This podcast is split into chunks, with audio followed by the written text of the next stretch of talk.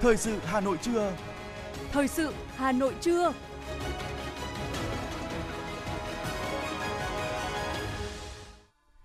Quang Minh và Phương Nga xin được đồng hành cùng quý thính giả trong 30 phút của chương trình thời sự trưa nay, thứ bảy ngày 3 tháng 9 năm 2022. Những nội dung chính sẽ được đề cập đến trong chương trình. Đại sứ quán Việt Nam tại Lào kỷ niệm 77 năm Quốc khánh nước Cộng hòa xã hội chủ nghĩa Việt Nam.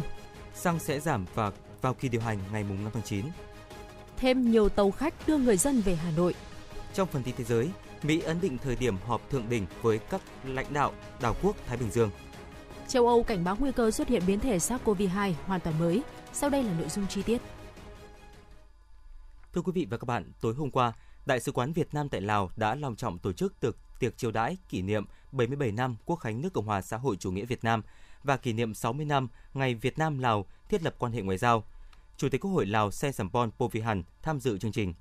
Phát biểu tại sự kiện, Đại sứ Việt Nam tại Lào Nguyễn Bá Hùng đã điểm lại những mốc son lịch sử hào hùng của dân tộc Việt Nam, khẳng định trong suốt 77 năm kể từ ngày lập nước, 47 năm kể từ khi đất nước thống nhất và 36 năm kể từ khi thực hiện công cuộc đổi mới, nhân dân Việt Nam dưới sự lãnh đạo sáng suốt của Đảng Cộng sản Việt Nam đã lập nên những chiến công hiển hách chấn động địa cầu, đạt được những thành tiệu hết sức quan trọng và đáng tự hào trong công cuộc đổi mới, phát triển kinh tế xã hội.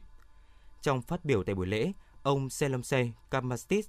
Ủy viên Bộ Chính trị, Phó Thủ tướng, Bộ trưởng Bộ Ngoại giao Lào bày tỏ tin tưởng dưới sự lãnh đạo sáng suốt của Đảng Cộng sản Việt Nam Quang Vinh, nhân dân Việt Nam anh em sẽ tiếp tục giành thắng lợi trong việc thực hiện nghị quyết đại hội lần thứ 13 của Đảng, đạt được nhiều thành tiệu to lớn hơn, tiếp tục đổi mới mạnh mẽ, đưa đất nước trở thành đất nước công nghiệp theo hướng hiện đại, đạt mục tiêu dân giàu, nước mạnh, dân chủ, công bằng và văn minh. Phó Thủ tướng Lào nhấn mạnh, dù tình hình khu vực và thế giới diễn biến theo chiều hướng nào, Đảng và Nhà nước Lào cũng sẽ làm hết sức mình cùng với đồng chí anh em Việt Nam bảo vệ và phát huy truyền thống đoàn kết đặc biệt mà Chủ tịch Hồ Chí Minh vĩ đại, Chủ tịch Kaison Hẳn và Chủ tịch Se Phong Phong kính yêu đã dày công xây dựng, được các thế hệ lãnh đạo Đảng hai nhà nước cùng nhân dân hai nhà nước nâng niu, vun đắp xây dựng trong suốt thời gian qua mãi mãi trường tồn. Theo thông tin từ Cục gìn giữ Hòa bình Việt Nam Bộ Quốc phòng, lực lượng gìn giữ Hòa bình Việt Nam tại phái bộ Anmis, Nam Sudan do Bệnh viện Giã chiến cấp 2 số 4 của Việt Nam chủ trì đã tổ chức lễ kỷ niệm 77 năm Quốc khánh Việt Nam. Mở đầu chương trình, Trung tá Phạm Tân Phong, Phó Cục trưởng Cục gìn giữ Hòa bình Việt Nam, chỉ huy trưởng lực lượng giữ gìn hòa bình của Việt Nam tại Nam Sudan, đại diện Cục gìn giữ Hòa bình Việt Nam đọc diễn văn kỷ niệm 77 năm Quốc khánh toàn thể cán bộ, nhân viên bệnh viện giã chiến cấp 2 số 4 đều thể hiện sự xúc động khi hướng về ngày lễ lớn với lòng tự hào, biết ơn thế hệ cha ông đi trước đã hy sinh bảo vệ Tổ quốc, giành lại độc lập chủ quyền cho dân tộc. Đại diện chỉ huy phái bộ, ông Noel Ngaha, trưởng cơ quan điều hành thực địa phái bộ ANMIS, chúc mừng ngày lễ trọng đại của Việt Nam, thể hiện sự khâm phục đối với lịch sử của dân tộc Việt Nam, đồng thời khẳng định sự biết ơn của Liên Hợp Quốc đối với những đóng góp quan trọng của Việt Nam trong sứ mệnh gìn giữ hòa bình Liên Hợp Quốc. Tại buổi lễ, các vị khách mời và bạn bè quốc tế đã được trải nghiệm văn hóa ẩm thực Việt Nam qua các món ăn truyền thống dân tộc do chính những cán bộ, nhân viên bệnh viện giã chiến cấp 2 số 4 chế biến. Đan xen quá trình giao lưu vui tươi là các video clip giới thiệu về đất nước, con người, văn hóa Việt Nam được cán bộ, nhân viên bệnh viện thực hiện và trình chiếu, để lại ấn tượng sâu sắc, giúp bạn bè quốc tế hiểu hơn về ngày quốc khánh của Việt Nam, về nét đẹp của đất nước, con người, văn hóa Việt Nam. Theo Ban Quản lý Lăng Chủ tịch Hồ Chí Minh, trong ngày Quốc khánh mùng 2 tháng 9, cán bộ, nhân viên, chiến sĩ Ban Quản lý Lăng Chủ tịch Hồ Chí Minh đã đón tiếp, phục vụ tận tình, chu đáo 28.668 lượt khách vào Lăng Viếng Bắc, đảm bảo an toàn tuyệt đối khu vực. Ban Quản lý Lăng Chủ tịch Hồ Chí Minh phối hợp với Sở Du lịch Hà Nội tổ chức phục vụ bánh ngọt, nước uống miễn phí cho đồng bào và khách quốc tế vào Lăng Viếng Bắc. Đây là hoạt động được tổ chức thường xuyên vào các dịp kỷ niệm đặc biệt tại Lăng Chủ tịch Hồ Chí Minh. Những món quà nhỏ được cán bộ, nhân viên, chiến sĩ trao tận tay từng vị khách. Theo lịch, Lăng Chủ tịch Hồ Chí Minh mở cửa đón nhân dân và khách quốc tế vào viếng Bắc đến 10 giờ 30 phút. Tuy nhiên, trong ngày Quốc khánh mùng 2 tháng 9, khi nhân dân ở khắp mọi miền Tổ quốc đều chung niềm mong mỏi được nhìn thấy Bắc, Ban Quản lý Lăng Chủ tịch Hồ Chí Minh đã kéo dài thời gian mở cửa lăng để tiếp đón nhân dân, khách quốc tế được vào lăng Viếng Bắc.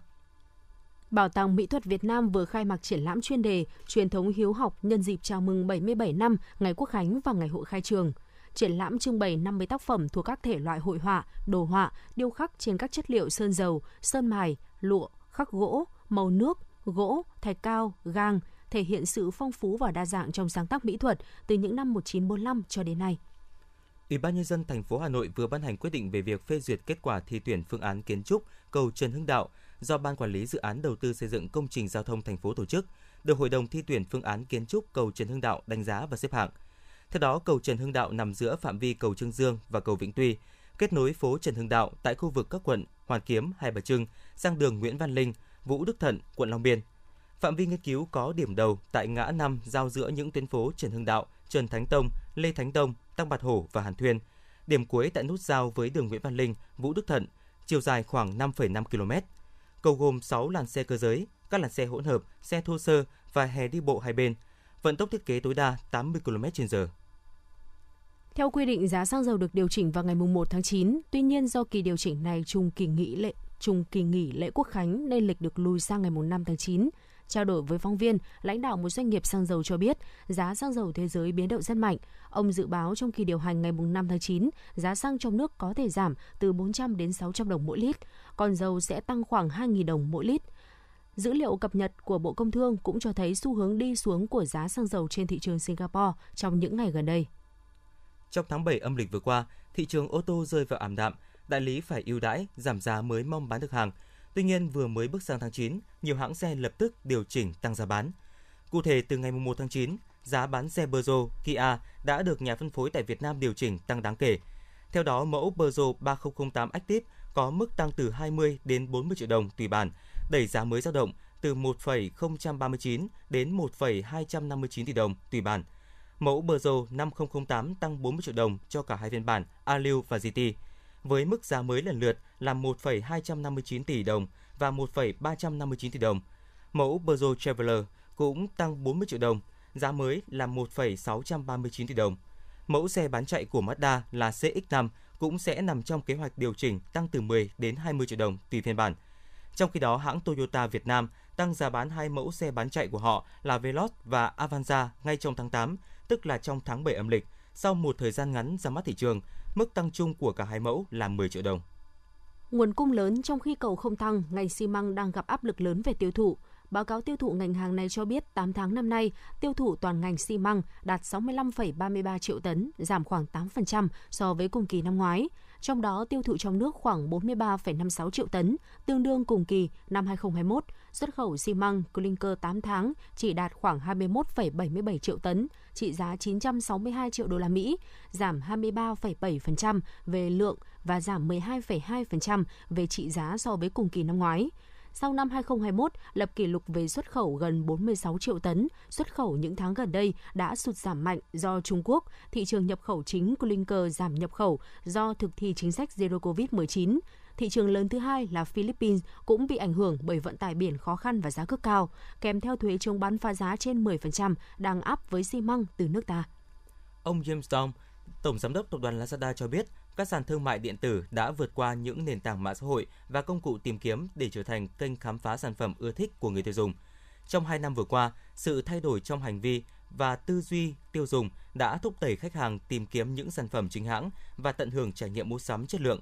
Nói về xu hướng thương mại điện tử trong thời gian tới, ông Howard Wang, giám đốc công nghệ cho hay các công ty sử dụng dữ liệu thông minh để hỗ trợ các thương hiệu và nhà bán hàng nhắm đúng đối tượng mục tiêu và gia tăng tỷ lệ chuyển đổi. Giải pháp này còn hiệu quả hơn khi sử dụng cùng với công nghệ thực tế, tăng cường nhằm nâng cao kết quả kinh doanh và cải thiện trải nghiệm người dùng.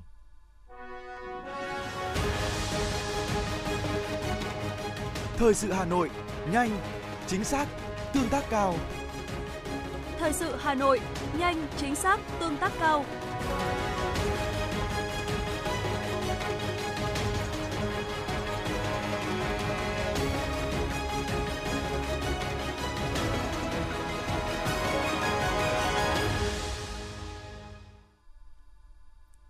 Thưa quý vị và các bạn, sĩ số lớp học vượt gần gấp đôi so với quy định đang là bài toán nan giải của nhiều trường ở các thành phố lớn hiện nay. Cùng với đó là tình trạng thiếu giáo viên diễn ra ở nhiều nơi khiến các trường khiến ờ, việc triển khai chương trình giáo dục phổ thông mới phần nào bị ảnh hưởng. Hiện các trường đang nỗ lực xoay sở để giảm tải sĩ số cũng như đảm bảo đủ đội ngũ nhân lực sẵn sàng cho năm học mới cận kề, ghi nhận tại Hà Nội lớp học từ 60 giảm xuống 40 học sinh như hiện nay đã là mong mỏi của rất nhiều thế hệ học sinh trường Trung học cơ sở Hoàng Liệt, thành phố Hà Nội. và điều này đã được thực hiện hóa khi một nửa học sinh của trường với 1.500 em được chuyển sang cơ sở mới từ năm học này. Trường lớp không bị quá tải là niềm vui, hứng khởi cho cả cô và trò. Em Nguyễn Lê Hà, trường Trung học cơ sở Linh Đàm, Hà Nội và cô giáo Phạm Đàm Tuyết Hoa, hiệu trưởng trường Trung học cơ sở Linh Đàm, Hà Nội phấn khởi chia sẻ.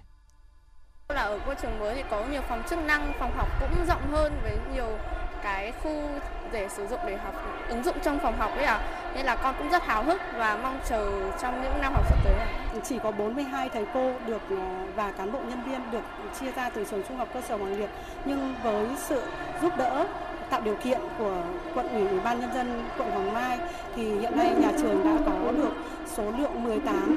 thầy cô hợp đồng mới của năm học này đảm bảo được tối thiểu số giáo viên giảng dạy.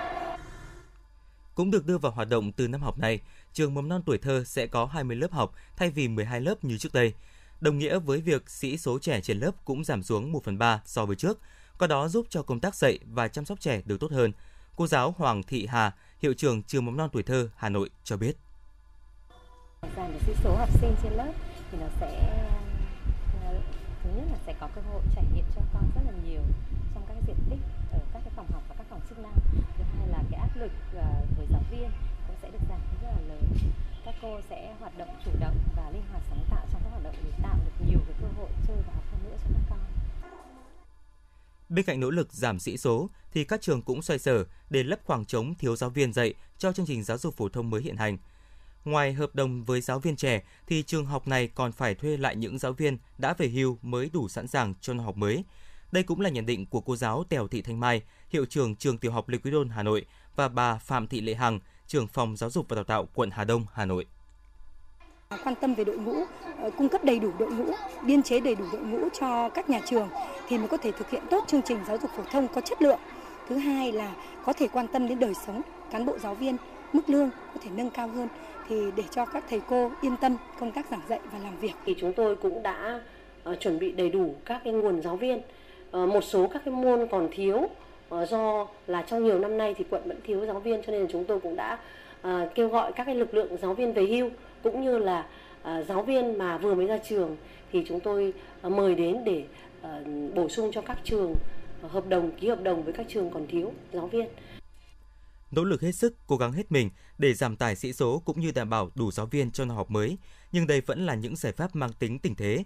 Để các trường thực sự ổn định công tác dạy và học hiệu quả thì cần những giải pháp tổng thể mang tính chiến lược dài hơn từ những địa phương cũng như ngành giáo dục. Thưa quý vị, khảo sát xu hướng tuyển dụng quý 3 và quý 4 năm 2022 của Manpower Group Việt Nam mới công bố cho thấy có đến 61% doanh nghiệp tham gia khảo sát có ý định gia tăng hoạt động tuyển dụng từ nay đến cuối năm. 27% đơn vị cho hay họ không có ý định tuyển thêm. Khoảng 12% doanh nghiệp có ý định giảm tuyển dụng. Triển vọng tuyển dụng tăng trong vòng 6 tháng tới thể hiện rõ nhất trong 7 lĩnh vực hàng đầu, bao gồm sản xuất và chế biến chế tạo, bán sỉ, bán lẻ và thương mại, tài chính ngân hàng, dịch vụ tư vấn chuyên nghiệp, xây dựng, dịch vụ lưu trú, ăn uống và giải trí, bất động sản. Trong đó, ngành sản xuất và chế biến chế tạo với vai trò mũi nhọn của nền kinh tế sẽ chiếm 19% trên tổng số doanh nghiệp dự kiến gia tăng tuyển dụng. Dẫu vậy, từ kinh nghiệm tuyển dụng thực tiễn của Manpower Group Việt Nam, hiện người lao động không đáp ứng được yêu cầu về kỹ năng mềm trong bối cảnh tăng cường số hóa và hội nhập, bao gồm kỹ năng ngoại ngữ. Đây được cho là một trong những nguyên nhân khiến việc tuyển dụng gặp nhiều khó khăn. Thực tế, ngay tại các doanh nghiệp khảo sát, trình độ tiếng Anh của người lao động là một vấn đề đáng quan ngại. Có đến 24% công ty tiết lộ tỷ lệ nhân viên sử dụng tốt tiếng Anh rất thấp, chỉ đạt dưới 50% tổng số nhân viên. Đáng lưu ý, 30% đơn vị thừa nhận chưa đến 10% người lao động có đủ năng lực tiếng Anh cần thiết để làm việc. Công an quận Long Biên, thành phố Hà Nội thông tin, đơn vị vừa thực hiện các cứu hộ phức tạp cứu một kỹ sư điện rơi xuống hố kỹ thuật sâu khoảng 10 mét. Trước đó vào chiều ngày 31 tháng 8, đội cảnh sát phòng cháy chữa cháy và cứu nạn cứu hộ công an quận Long Biên tiếp nhận tin báo có người bị tai nạn lao động tại công trường gần trung cư Burr River, phường Bồ Đề. Ngay sau khi tiếp nhận tin báo, công an quận Long Biên đã điều một xe cứu hộ cứu nạn và các cán bộ chiến sĩ đến hiện trường, phối hợp với các lực lượng chức năng tiếp cận, giải cứu người bị nạn. Do nạn nhân rơi xuống hố kỹ thuật thang máy sâu 10 mét, vị trí nạn nhân rơi xuống không có không gian rộng để triển khai máy móc, phương tiện nên tổ công tác đã đục một lỗ nhỏ dưới chân tòa nhà, vừa đủ để đưa người và máy móc tiếp cận vị trí nạn nhân. Sau khoảng 20 phút có mặt, lực lượng cứu hộ đã cứu người bị nạn an toàn và đưa đi bệnh viện đa khoa Đức Giang cấp cứu. Nạn nhân là anh Nguyễn Đức L, sinh năm 1984 ở xã Long Hưng, huyện Văn Giang, tỉnh Hưng Yên. Thông tin ban đầu, sức khỏe anh L đang dần bình phục.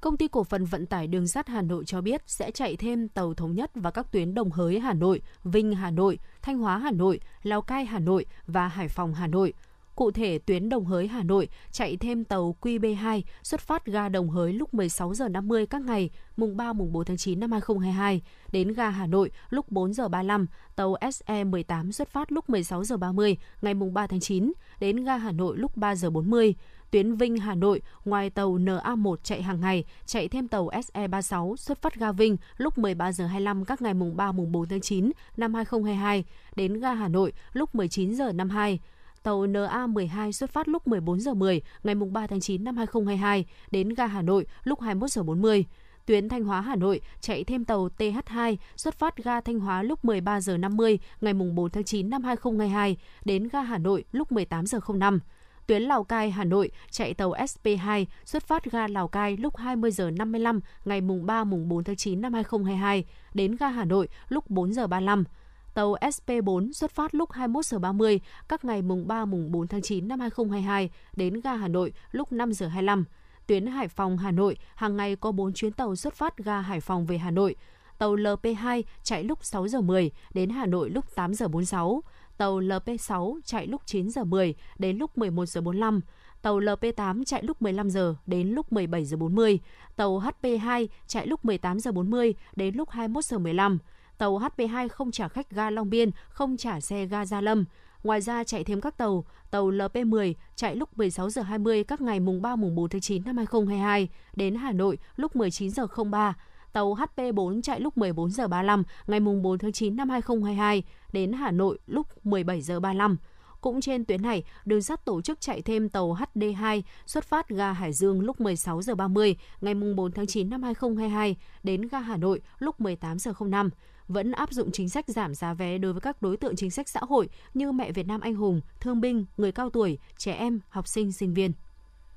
Thưa quý vị, khoa khám bệnh Bệnh viện Đa khoa tỉnh Cao Bằng vừa tiếp nhận bệnh nhân 27 tuổi, trú tại huyện Thạch An, tỉnh Cao Bằng, đến khám trong tình trạng tiêu chảy, mệt mỏi và ăn uống kém.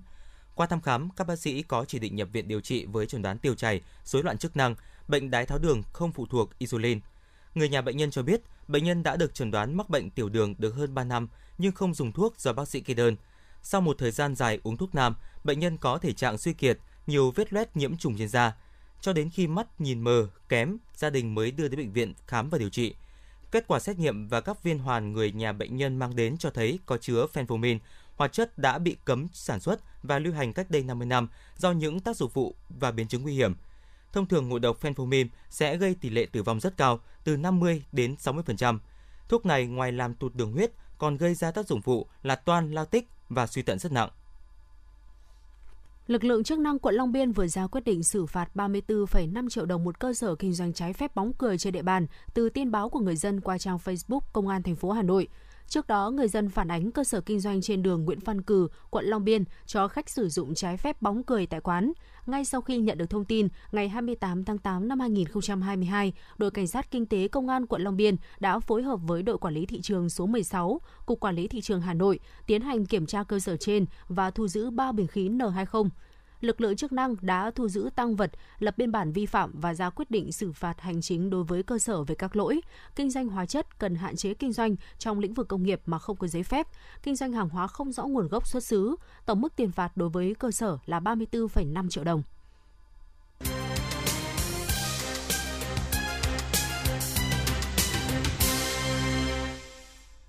Thưa quý vị và các bạn, trước tình hình cháy nổ ngày càng diễn biến phức tạp, tại những địa bàn tiềm ẩn nguy cơ cháy nổ cao với những đường ngang ngõ hẹp gây khó khăn cho công tác phòng cháy chữa cháy, thì quận Đống Đa đã triển khai mô hình liên gia an toàn phòng cháy chữa cháy và xây dựng điểm chữa cháy công cộng nhằm phát huy phong trào toàn dân phong trào tham gia công tác phòng cháy chữa cháy theo phương châm 4 tại chỗ. Mô hình liên gia phòng cháy chữa cháy được triển khai xây dựng tại tổ dân phố số 7 với 7 hộ tham gia. Nơi đây tập trung nhiều hộ sản xuất kinh doanh các mặt hàng tiềm ẩn nguy cơ cháy nổ cao. Theo mô hình, tại các hộ gia đình tham gia tổ liên gia phòng cháy chữa cháy đều trang bị thiết bị chữa cháy tại hộ gia đình, bố trí trang thiết bị chữa cháy cũng như các dụng cụ hỗ trợ trong công tác chữa cháy. khi có tình huống cháy xảy ra sẽ bật chuông báo cháy và các hộ sẽ có trách nhiệm hỗ trợ nhau để nhanh chóng khống chế, dập tắt đám cháy và cứu hộ cứu nạn. Ông Hoàng Duy Đức, tổ trưởng tổ dân phố số 7, phường Cát Linh, quận Hà Đông chia sẻ. Từ khi mà được ờ, các cơ quan các cấp và nhất là phòng cháy chữa cháy quan tâm để thành lập ra cái tổ uh, liên gia về phòng cháy chữa cháy, là tôi thấy là rất là an tâm. Và để các uh, khi bắt đầu triển khai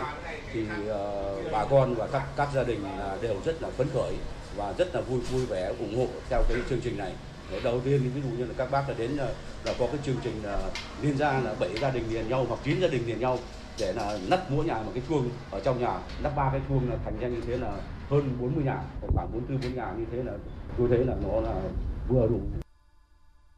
Ngoài việc xây dựng mô hình liên gia phòng cháy chữa cháy tại các điểm công cộng của khu dân cư, Ủy ban nhân dân phường Cát Linh với tinh thần xã hội hóa cũng đã bố trí một tủ đựng thiết bị phòng cháy chữa cháy gồm một dìu cứu nạn, một kìm cộng lực, một xà beng và bình chữa cháy cùng các thông tin về phương án chữa cháy, cách thức sử dụng phương tiện chữa cháy để người dân chủ động khi có tình huống cháy, nổ xảy ra nhằm bảo vệ tính mạng và tài sản trước khi lực lượng chuyên nghiệp đến hiện trường. Ông Nguyễn Ngọc Hưng, Phó Chủ tịch Ủy ban nhân dân phường Cát Linh, quận Hà Đông cho hay. Thực hiện ý kiến chỉ đạo của Ủy ban quận của công an quận thì Ủy ban phường Cát Linh cũng đã xây dựng thí điểm cái mô hình tổ liên gia tại khu cư số 7 phường Cát Linh. Thế với mô hình này thì ờ, Ủy ban phường mong muốn và hướng các bác đến là thứ nhất là nâng cao được cái ý thức nhận thức người dân trong công tác phòng ngừa phòng cháy cháy. Từ đó thì sẽ xây dựng ờ, rộng ra cái mô hình đó là toàn dân tham gia bảo vệ công tác à, phòng cháy cháy À, về tương lai trong thời gian tới thì sau khi thí điểm mô hình thì ủy ban phường sẽ tổng hợp tổng kết lại các cái nội dung cái vướng mắc khó khăn trong quá trình thực hiện các cái thuận lợi để làm sao mà nhân rộng mô hình này ra trên toàn phường là địa bàn trọng là địa bàn trọng điểm với nhiều cơ sở tiềm ẩn nguy cơ cháy nổ cao, việc phát huy phong trào toàn dân tham gia phòng cháy chữa cháy theo phương châm 4 tại chỗ cũng như xây dựng lực lượng chữa cháy cơ sở đang được quận Đống Đa tập trung triển khai xây dựng và mô hình liên gia phòng cháy chữa cháy và điểm chữa cháy công cộng là một trong những mô hình cụ thể từ việc phát huy vai trò của nhân dân tham gia công tác phòng cháy chữa cháy. Thượng tá Nguyễn Minh Thành, Phó trưởng Công an quận Đống Đa cho biết. Đối với địa bàn quận Đống Đa chúng tôi là địa bàn đông dân cư, nhiều người dân sinh sống và luôn tiềm ẩn nguy cơ cháy nổ cao thì việc thành lập các tổ liên gia để chữa cháy ban đầu cũng như thực hiện tốt công tác phòng cháy chữa cháy là hết sức cần thiết. Sự ờ, phối hợp của người dân đồng lòng cùng tham gia công tác phòng cháy chữa cháy và cứu nạn cứu hộ nhằm nâng cao hiệu quả về công tác phòng cháy cháy làm giảm tối thiểu cháy nổ xảy ra trên địa bàn các phường cũng như địa bàn quận Đống Đa nói chung. Nguy cơ cháy nổ luôn luôn tiềm ẩn trong quá trình sản xuất kinh doanh, phát triển kinh tế xã hội từ khi được giao việc quản lý phòng cháy chữa cháy đối với các hộ gia đình nhà ở kết hợp kinh doanh theo Nghị định 136, thì các phường trên địa bàn quận Đống Đa cũng đã phát huy phong trào toàn dân tham gia phòng cháy chữa cháy, xây dựng các mô hình tự quản, nâng cao ý thức phòng cháy chữa cháy cho mỗi người dân sẽ góp phần quan trọng trong việc giảm thiểu nguy cơ cháy nổ gây thiệt hại về người và tài sản có thể xảy ra.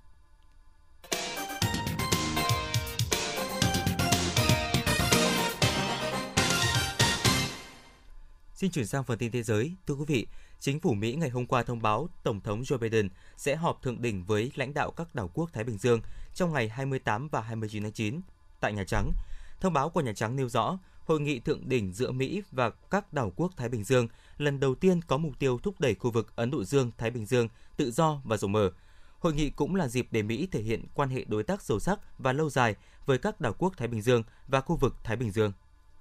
Tổng thống Palestine Mahmoud Abbas sẽ đến Ai Cập trong tuần tới để thảo luận về việc đạt được tư cách thành viên đầy đủ của Liên Hợp Quốc, cũng như những nỗ lực nhằm tìm kiếm hòa bình cho các vùng lãnh thổ của Palestine, đặc biệt ở bờ Tây. Các nguồn thạo tin về vấn đề Palestine tại khu vực cho biết Tổng thống Abbas muốn tham vấn ý kiến của người đồng cấp NCC về các vấn đề nêu trên, vì Ai Cập đóng vai trò trực tiếp trong nỗ lực thúc đẩy một tiến trình chính trị ở khu vực nhằm đạt được hòa bình ở bờ Tây và giải Gaza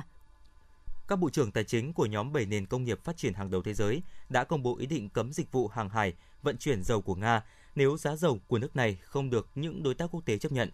Tuy nhiên, Nga tuyên bố họ sẽ không tuân thủ quy định này. Thay vào đó sẽ vận chuyển dầu thô đến những quốc gia không bị ràng buộc bởi giới hạn mà phương Tây đã đưa ra.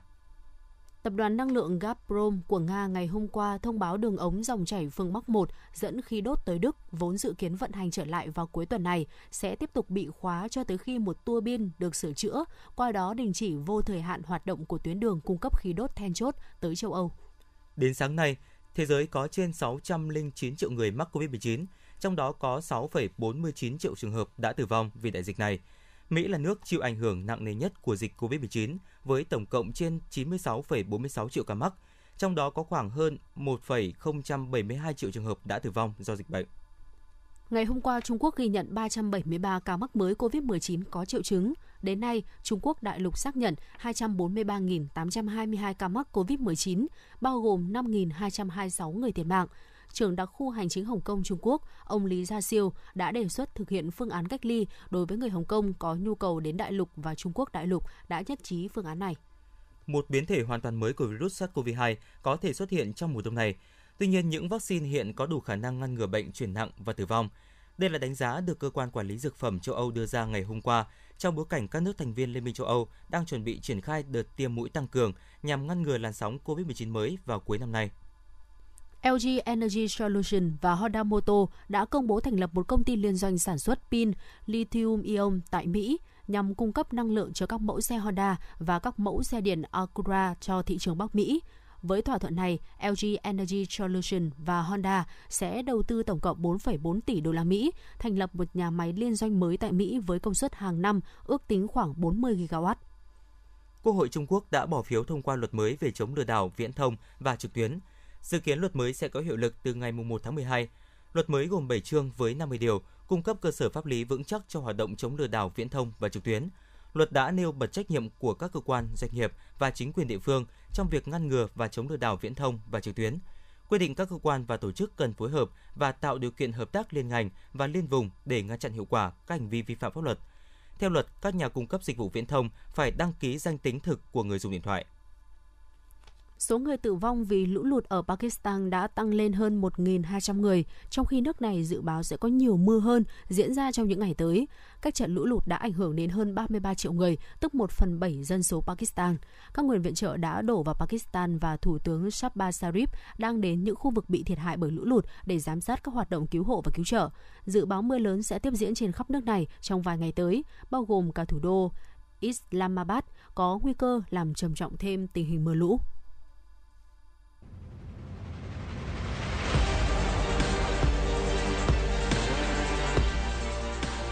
Bản tin thể thao. Bản tin thể thao.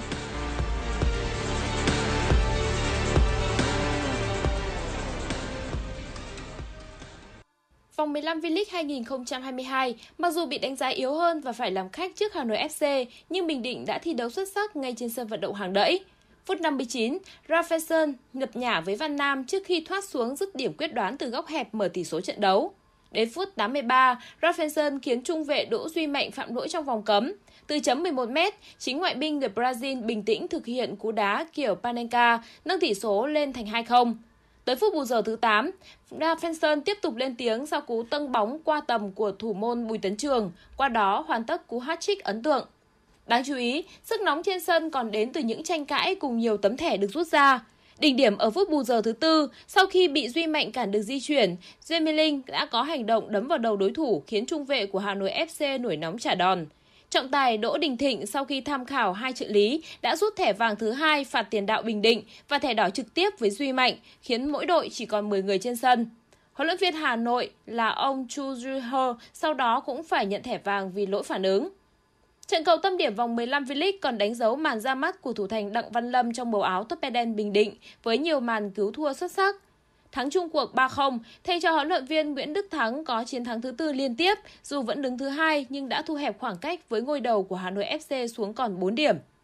Trên sân cỏ đậu, BKMX Bình Dương có cuộc tiếp đón Viettel. Hai đội nhập cuộc khá thận trọng và BKMX Bình Dương là những người nắm thế chủ động, đặc biệt bàn thắng đến với họ từ khá sớm. Ngay phút thứ 8, Văn Vũ có cú sút xa từ ngoài 30m mở tỷ số 1-0 cho chủ nhà. Tuy nhiên, chỉ sau đó 3 phút, Xuân Kiên đã có cú dứt điểm bằng chân trái cân bằng tỷ số một đều cho Viettel. Sự khác biệt đến vào phút 37, nhận đường truyền từ Văn Cảnh, Tiến Linh bật cao đánh đầu đưa bóng đập đất vào lưới, ấn định chiến thắng 2-1 cho BKMX Bình Dương. Chạm trán Fognini tại giải quần vợt Mỹ mở rộng đã có những thời điểm Rafael Nadal khiến người hâm mộ lo lắng khi anh thua 2-6 ở set 1 và để Fabio Fognini dẫn 4-2 ở set 2. Nhưng cũng kể từ đây, tay vợt người Tây Ban Nha cho thấy bản lĩnh và đẳng cấp của mình. Anh thắng liền một mạch 4 game để thắng 6-4 ở set 2 trước khi đánh bại đối thủ trong hai set kế tiếp với các tỷ số là 6-2 và 6-1. Thắng chung cuộc 3-1, Nadal giành quyền vào vòng 3 gặp tay vợt người Pháp là Richard Gasquet. Ở cùng nội dung đơn nam, hạt giống số 1 Daniel Medvedev đã đánh bại tay vợt người Pháp là Arthur Rikanek trong 3 set với các tỷ số là 6-2, 7-5 và 6-3. Qua đó giành quyền đi tiếp gặp tay vợt người Trung Quốc Zhu Jibing. Dự báo thời tiết, khu vực trung tâm thành phố Hà Nội chiều và tối ngày 3 tháng 9, chiều nắng nóng chiều tối và tối có lúc mưa rào và rông, nên nhiệt độ từ 29 tới 35 độ C. Quý vị và các bạn vừa nghe chương trình thời sự trưa của Đài Phát thanh và Truyền hình Hà Nội. Chỉ đạo nội dung Nguyễn Kim Khiêm, chỉ đạo sản xuất Nguyễn Tiến Dũng, tổ chức sản xuất Xuân Luyến, đạo diễn Kim Oanh, phát thanh viên Quang Minh Phương Nga cùng kỹ thuật viên Kim Thoa thực hiện. Xin kính chào và hẹn gặp lại.